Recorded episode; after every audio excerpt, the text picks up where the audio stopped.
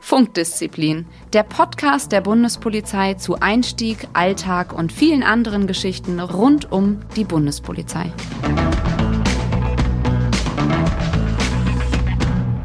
Hallo und herzlich willkommen zu einer neuen Folge von Funkdisziplin, dem Podcast der Bundespolizei. Ich bin der Phil und mit mir hier im geheimen Internet-Stream ist heute mal der Daniel. Wir machen heute mal eine kleine Männerrunde.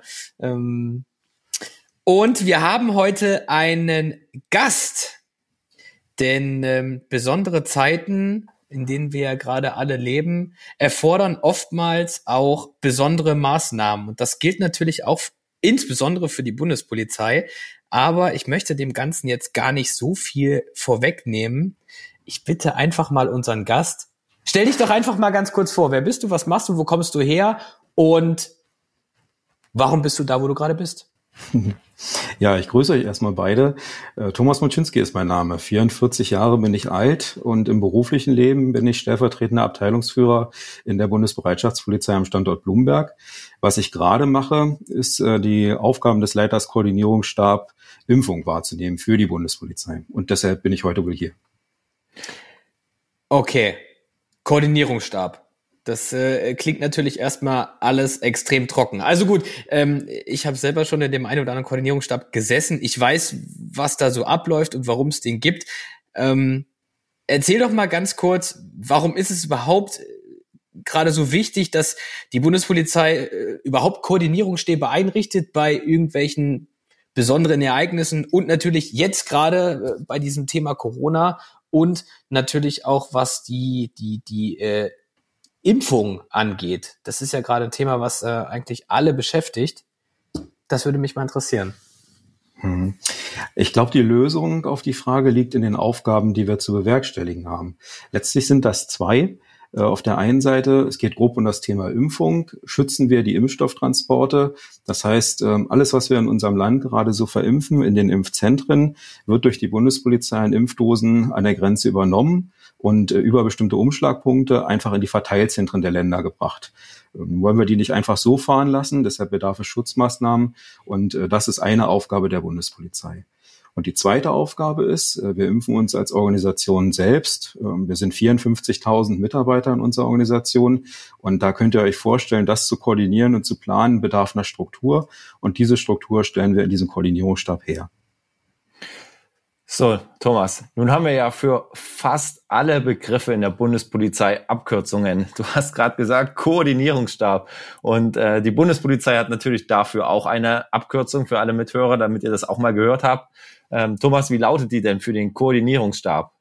Also wenn ich von einem Kost spreche, ein Kost, dann meine ich genau das. genau. Also es ist nicht zum Essen, sondern es ist genau. unser Koordinierungsstab.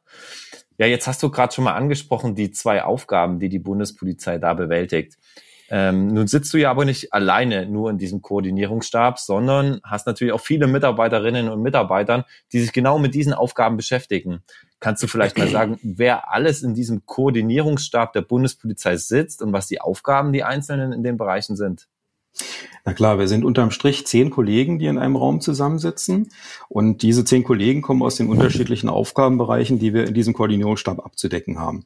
Da sitzen also zum Beispiel Techniker, die eine Software programmiert haben, die uns dabei hilft für unsere gesamten impfbereiten Kollegen. Das sind übrigens 35.000, äh, die wir in der Organisation haben, äh, auch den richtigen Termin zu finden am richtigen Ort mit dem richtigen Impfstoff. Daneben sitzen äh, Kollegen wie zum Beispiel medizinisches Personal, äh, die uns da beraten und sagen, welche Impfstoffe haben wir überhaupt hier so, die der Bundespolizei zur Verfügung stehen und worauf müssen wir eigentlich achten. Und äh, letztlich haben wir auch Logistiker, äh, die dafür Sorge tragen, wenn wir den Impfstoff zum Beispiel transportieren müssen, äh, dass wir das auch genau richtig machen. Dafür gibt es ja recht enge Vorgaben der Hersteller.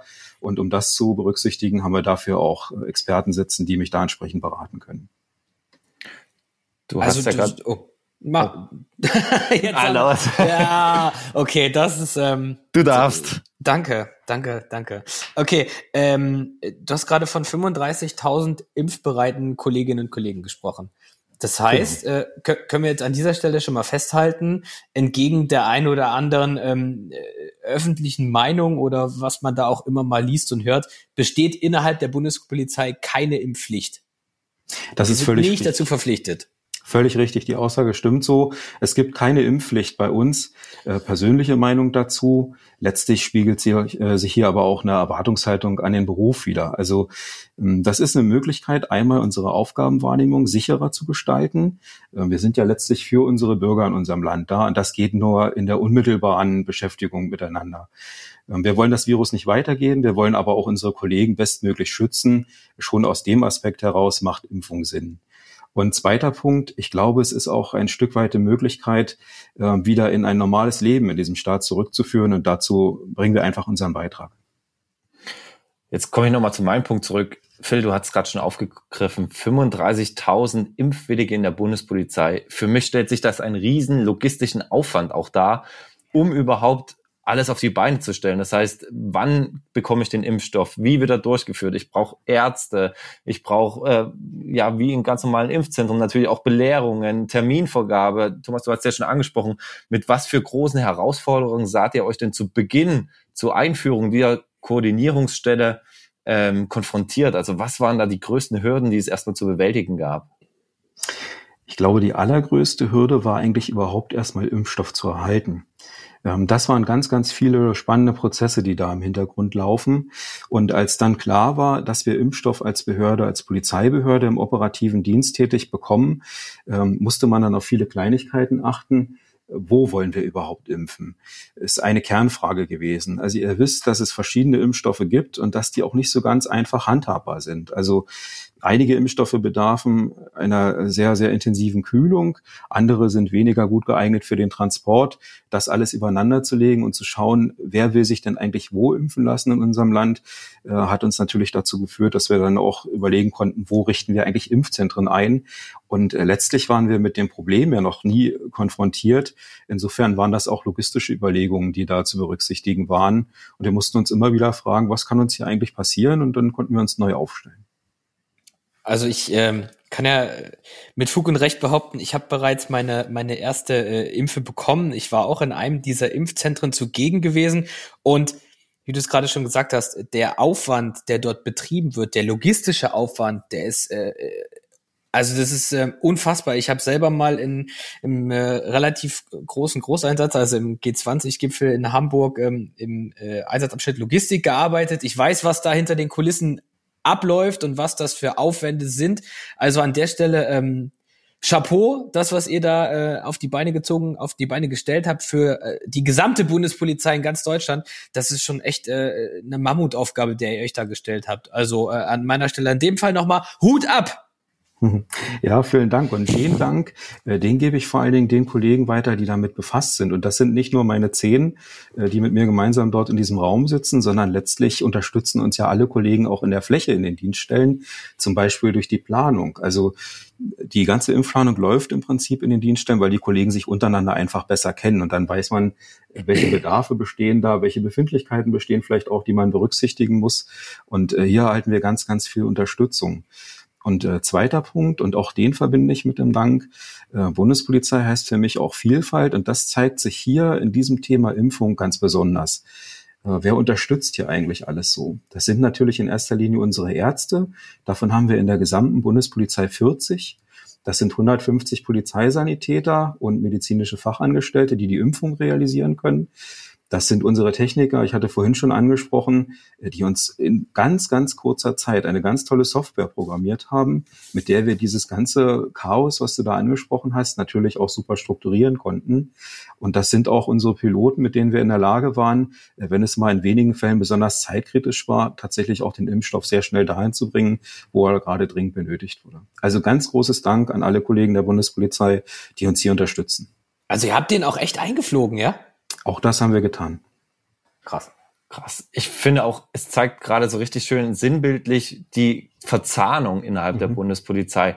Ähm, es war jetzt nicht nur die Rede, äh, die Rede von Polizeibeamten, sondern auch von Ärzten oder medizinischen Fachangestellten. Das heißt, ähm, Beamte oder auch vielleicht Angestellte, die im zivilen Bereich ähm, tatsächlich tätig sind in der Bundespolizei, aber hier einen ganz entscheidenden Anteil auch dabei haben, dass eben genau diese, ähm, diese Sachen, diese Aufgaben funktionieren innerhalb der Bundespolizei. Finde ich einen ganz, ganz interessanten Ansatz.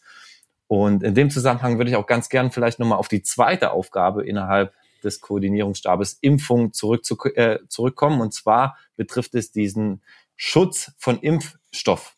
Ähm, das ist vielleicht ein Thema, was man in der medialen Berichterstattung gar nicht so oft mitbekommen hat. Aber man muss ja auch sagen, die Bundespolizei hat und schützt aktuell auch noch den Impfstoff, der nach Deutschland geliefert wird.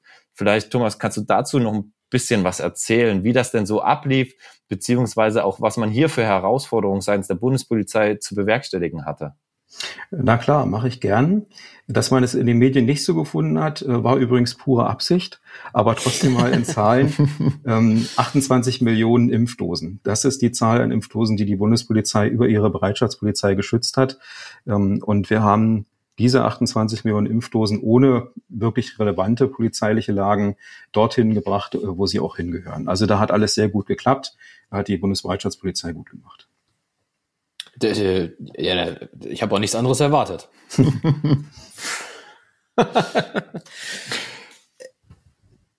Daniel, du wolltest gerade was sagen.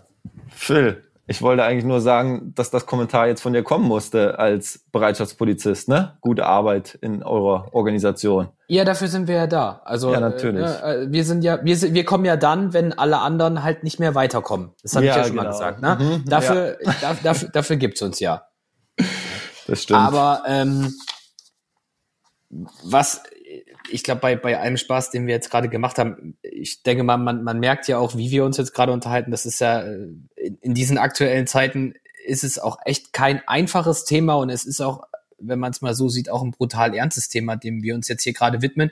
Und es ist auch ein heikles Thema, denn die ähm, öffentliche Meinung, die Berichterstattung ist da ja auch nicht ganz unkritisch, auch was ähm, die Verteilung gewisser Impfstoffe angeht und auch äh, gewisse Impfstoffe und Hersteller an sich.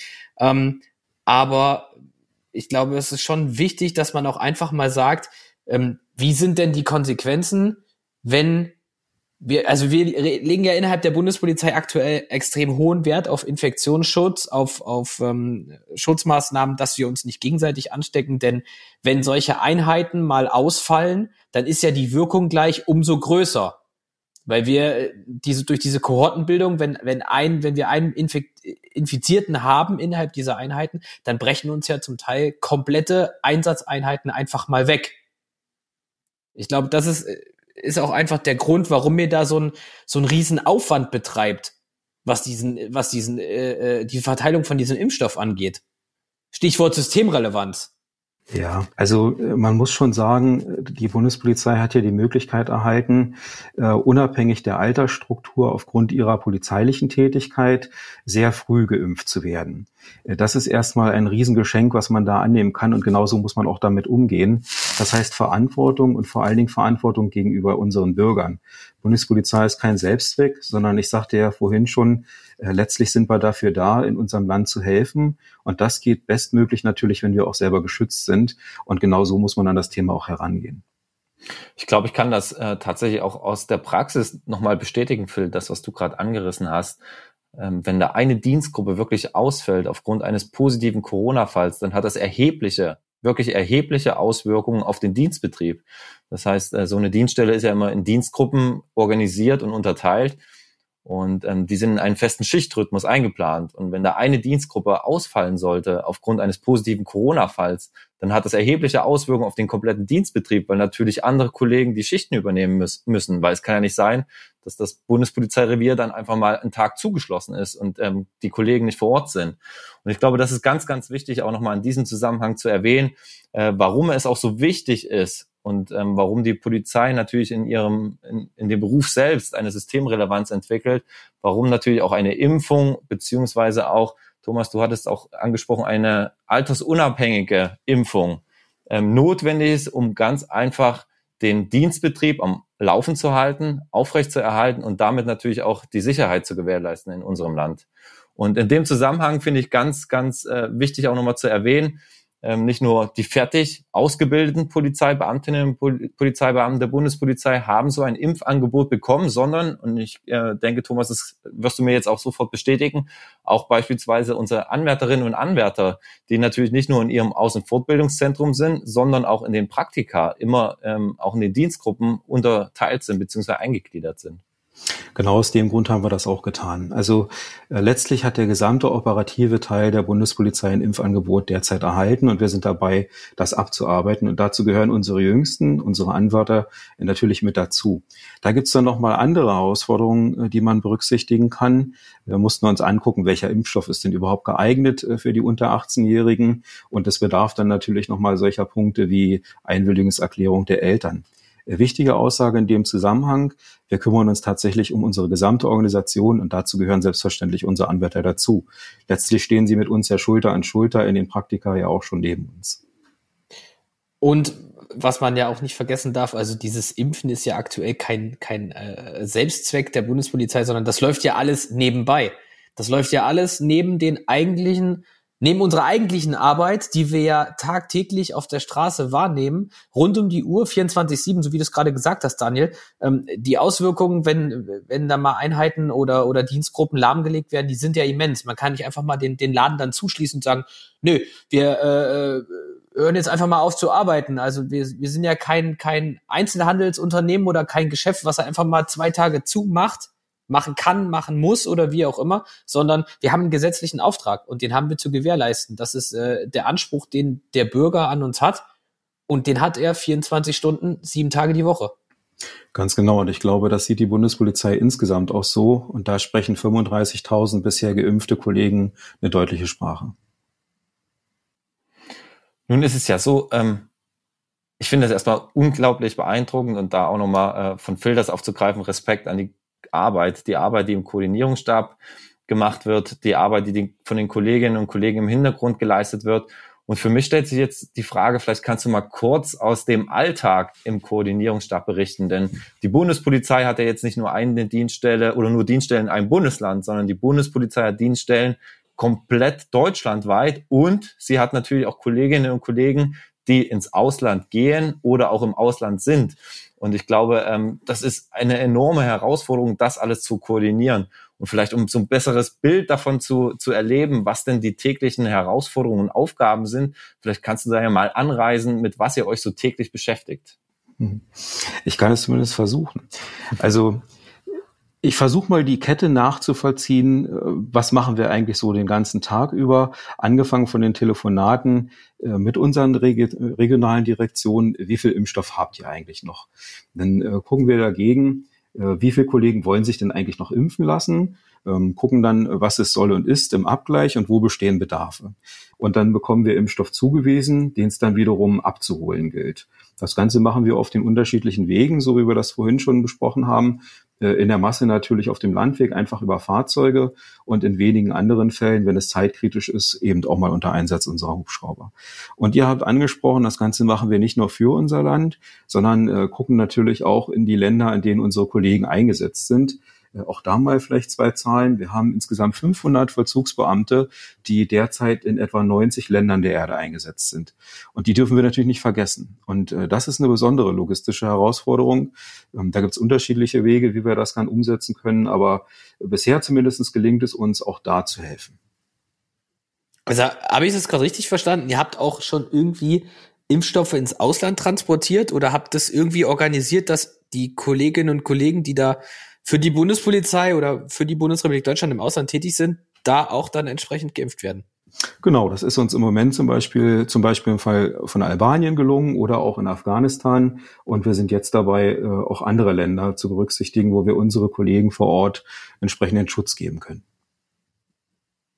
Was ich noch ganz, ganz interessant finde, jetzt haben wir ja gerade gehört, es wurde sogar Impfstoff ins Ausland zu den Kollegen geliefert. Aber natürlich die, die logistische Arbeit beziehungsweise die Umsetzung im Inland. Denn Thomas, du hast es ja angesprochen, ähm, wir haben eigene Ärzte innerhalb der Bundespolizei, eigenes medizinisches Personal.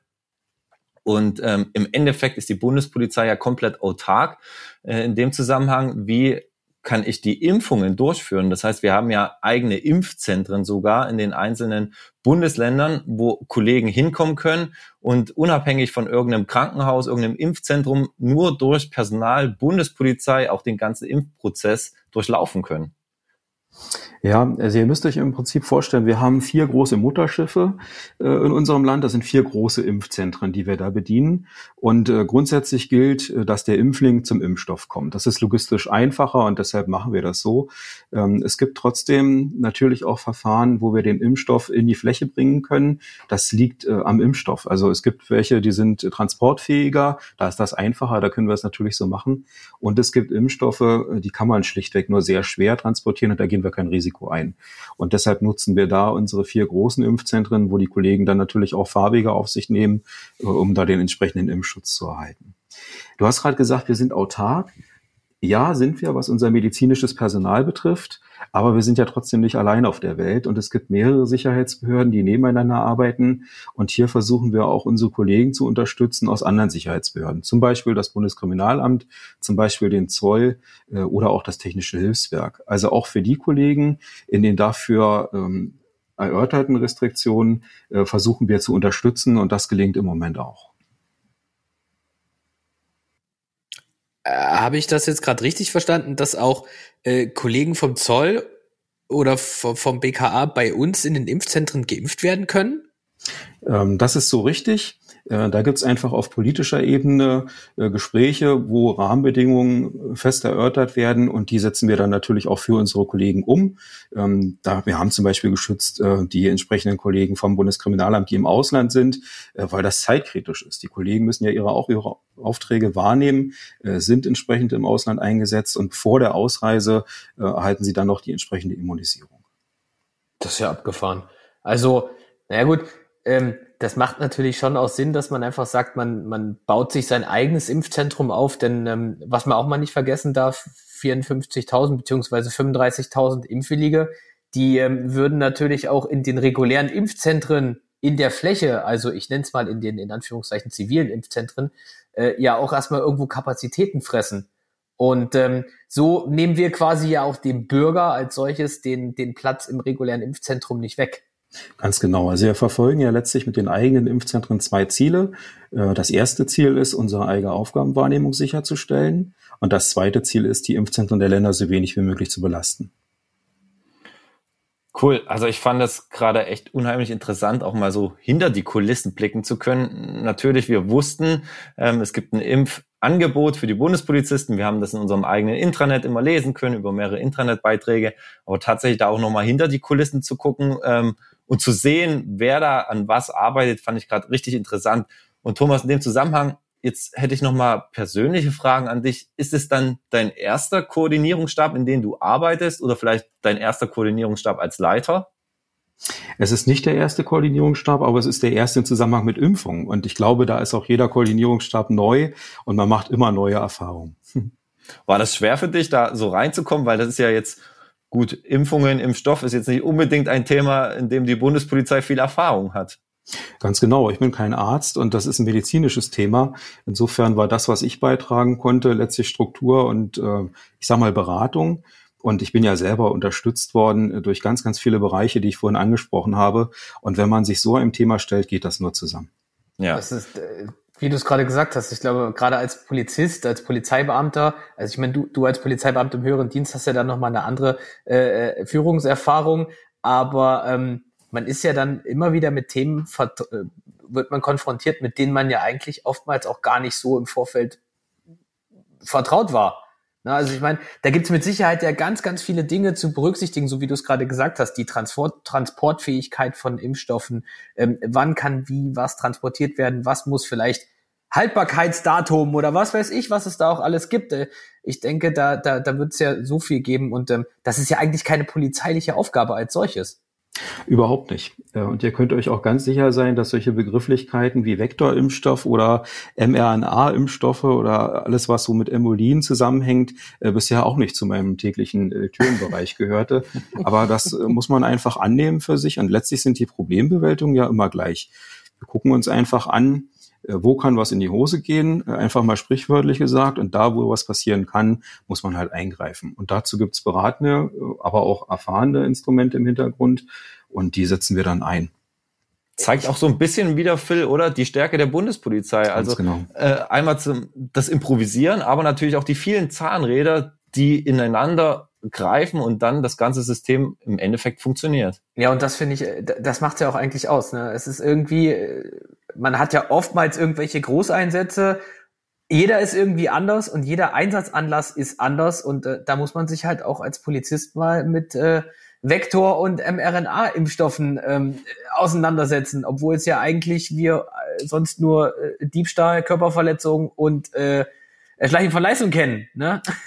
Ja, man muss darauf vertrauen, dass es einfach in der Organisation Fähigkeiten gibt, äh, die in der Summe stark machen. Und Polizeiberuf heißt für mich immer, äh, gemeinsam zusammenarbeiten, Teamarbeit in den Vordergrund zu stellen und sich selbst nicht so wichtig zu nehmen. Und dann funktioniert Polizeiarbeit gut und ich glaube, das ist ein gutes Beispiel. Oh, das Absolut. Ist sehr schöner Satz gewesen. Jetzt habe ich aber doch noch mal eine Frage, äh, wenn wir gerade Richtung Ende kommen. Thomas, wie ist das denn? Wie geht es denn weiter mit dieser Kostimpf, mit dieser Koordinierungsstab-Impfung? Wenn jetzt alle Kollegen geimpft sind, war es das dann mit dem Koordinierungsstab? Wird er dann von heute auf morgen aufgelöst oder ist das so langsam? Oder wie, wie können unsere Zuhörer sich das denn vorstellen? Was passiert dann auch mit dir als Leiter? Gehst du dann in eine neue Funktion, in deine alte zurück? Wirst du Experte für Impfungen. ähm, Finden wir dich bald im Fernsehen als äh, äh, äh, Gesundheitsexperte in irgendwelchen Nachrichtensendungen oder? also ihr findet mich hoffentlich bald da, wo ich eigentlich auch hingehöre, nämlich auf meine Stelle als äh, Bereitschaftspolizist. Wie geht's weiter? Ähm, ich glaube, das Wichtigste ist, äh, dass wir im Moment allen Kollegen, äh, die im operativen Dienst der Bundespolizei arbeiten, ein Impfangebot machen und das auch äh, nach bestem Wissen und Gewissen umsetzen können. Wenn wir das geschafft haben, dann warten wir einfach mal darauf, ob es noch andere Institutionen gibt, die wir unterstützen können und das im Rahmen unserer Möglichkeiten dann auch entsprechend durchführen werden. Und alles andere regelt einfach die Zeit. Und die Impftransporte müssen ja weiterhin geschützt werden, bis der Rest der Bevölkerung in unserem Land auch irgendwie durchgeimpft ist. Genau, das ist eine der stillen Aufgaben, die wir im Hintergrund weitermachen werden. Dann machen wir sie auch weiterhin still. Ja. scheint gut zu funktionieren. Scheint es, aktuell scheint es ja gut zu funktionieren. Ich glaube, ihr da draußen ähm, habt irgendwie mitbekommen, dass das dieses Mal eine doch durchaus etwas ernstere Folge war. Ähm, so viel Spaß blieb da, glaube ich, leider äh, bei dem aktuellen Thema ist, es ist auch kein Thema, worüber man großartig Witze machen kann. Ähm, es ist ein ernstes Thema. Ich finde es gut, dass wir uns äh, diesem, diesem Thema auch mal gestellt haben und da auch das ein oder andere mal erfahren durften. Ähm, Thomas, an dieser Stelle vielen, vielen Dank von mir, dass du äh, dich unseren Fragen gestellt hast, auch wenn wir wissen, dass du vielleicht nicht über alles reden kannst und darfst. Das ist in solchen äh, Großlagen immer so. Ich weiß, ich hoffe, wir haben dir nicht so viele unangenehme Fragen gestellt, ähm, Daniel, möchtest du die Messe lesen? Ich lese die Messe. Möchte mich auch nochmal bedanken, Thomas, aber Phil, er lacht noch, also ich glaube, unsere Fragen waren okay. Völlig okay und es waren noch keine unangenehmen Fragen. Alles gut, Jungs. Ja, super. Ja, liebe Zuhörer, ich hoffe, euch hat's auch gefallen. Unsere heutige Folge, die war natürlich äh, etwas anders gestrickt als unsere bisherigen Folgen, auch von der Thematik her. Für mich war es unheimlich interessant, einfach da auch mal selber als Bundespolizist, Angehörige der Bundespolizei, hinter diese Kulissen zu schauen, was das Thema Impfung angeht. Und für mich äh, war es eine Erfahrung wieder wert. Ich hoffe, liebe Zuhörer, euch ging es genauso. Wenn euch die Folge gefallen hat, dann lasst uns doch einfach mal einen Kommentar, Kommentar da oder folgt auf uns auf unseren Kanälen. Und ähm, wir hoffen, dass wir euch beim nächsten Mal wieder hören können. Bis dahin wünschen wir euch einen sicheren Morgen, Mittag oder Abend, egal wo ihr uns gerade hört. Tschüss. Tschüss. Funkdisziplin, der Bundespolizei-Podcast.